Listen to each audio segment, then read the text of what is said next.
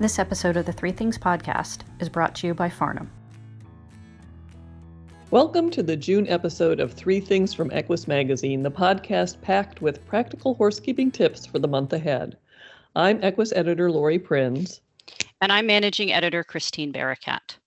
Summer is here, not officially, but as far as life around the barn is concerned, we are in full summer mode.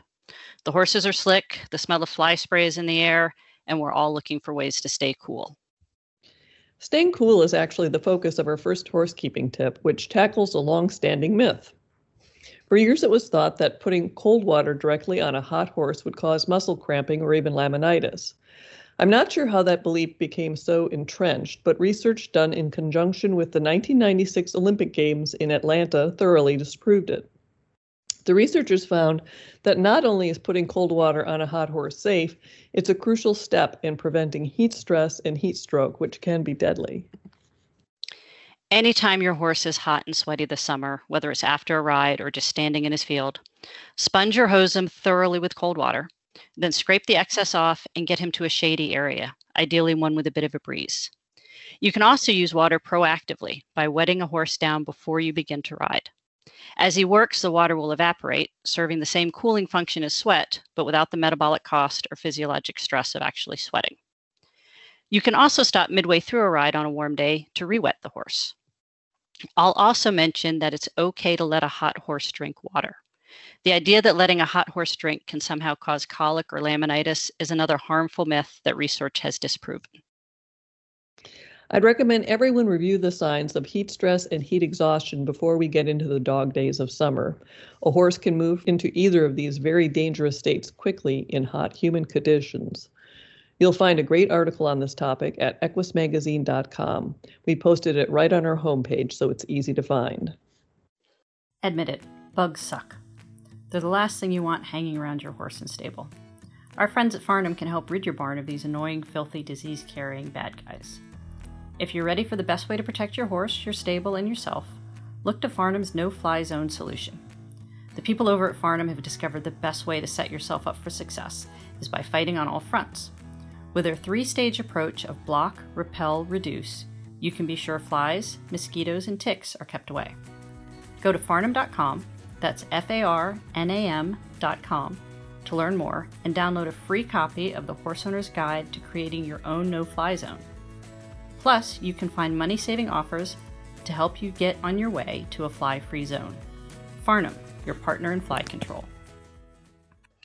Next, I want to share one of my favorite trail riding tips.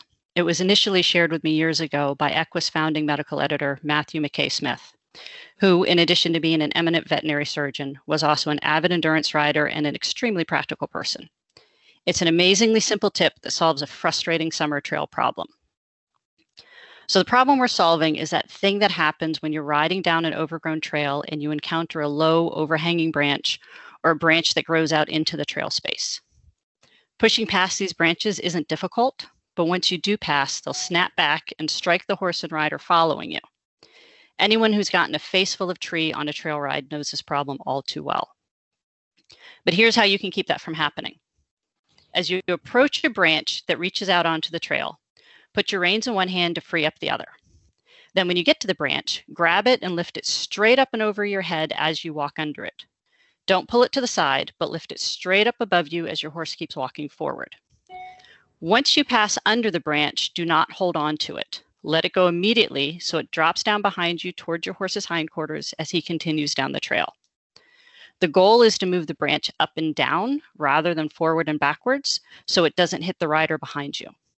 And if everybody on the ride uses the same method, no horse will be subjected to a flying branch to the face and everybody will have a nicer ride.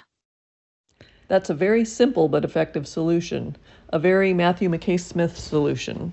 I can almost imagine him giving you this advice complete with a full physical demonstration in the office hallway. That's pretty much exactly how it happened. the final topic we'd like to touch on in this episode is fly mask care. You may not think a fly mask requires much upkeep, but there are a few things you need to do to keep this simple gear from doing more harm than good. First of all, keep it clean. A fly mask crusted with dirt, mud, or oils from your horse's coat will only attract more flies or irritate the skin or the eyes. Masks can be washed in a bucket of water with a tiny bit of soap or even run through a washing machine and double rinsed. It's helpful to have two or three fly masks on hand so your horse can wear a fresh one while the others are being cleaned. Also, make sure your masks are in good repair. Missing or dirt clogged fasteners will result in a mask on the ground rather than on your horse. And a frayed or unraveling mesh poses irritation or injury hazards, particularly if it's around the eye area. It's not unusual to go through more than one mask in a season, so be prepared to replace these hard used and important items. I feel like fly masks are simple enough that they should last forever, but they're in use almost 24 7 during the summer months, so it's pretty remarkable when one does make it through a whole season. Well, that wraps up our three tips for June. I hope everybody has a great start to their summer. And we'll meet you back here in July for more tips. This episode of the Three Things podcast was brought to you by Farnam. Help spread the word about the Equus Three Things podcast. Head over to iTunes to subscribe, rate, and leave us a review.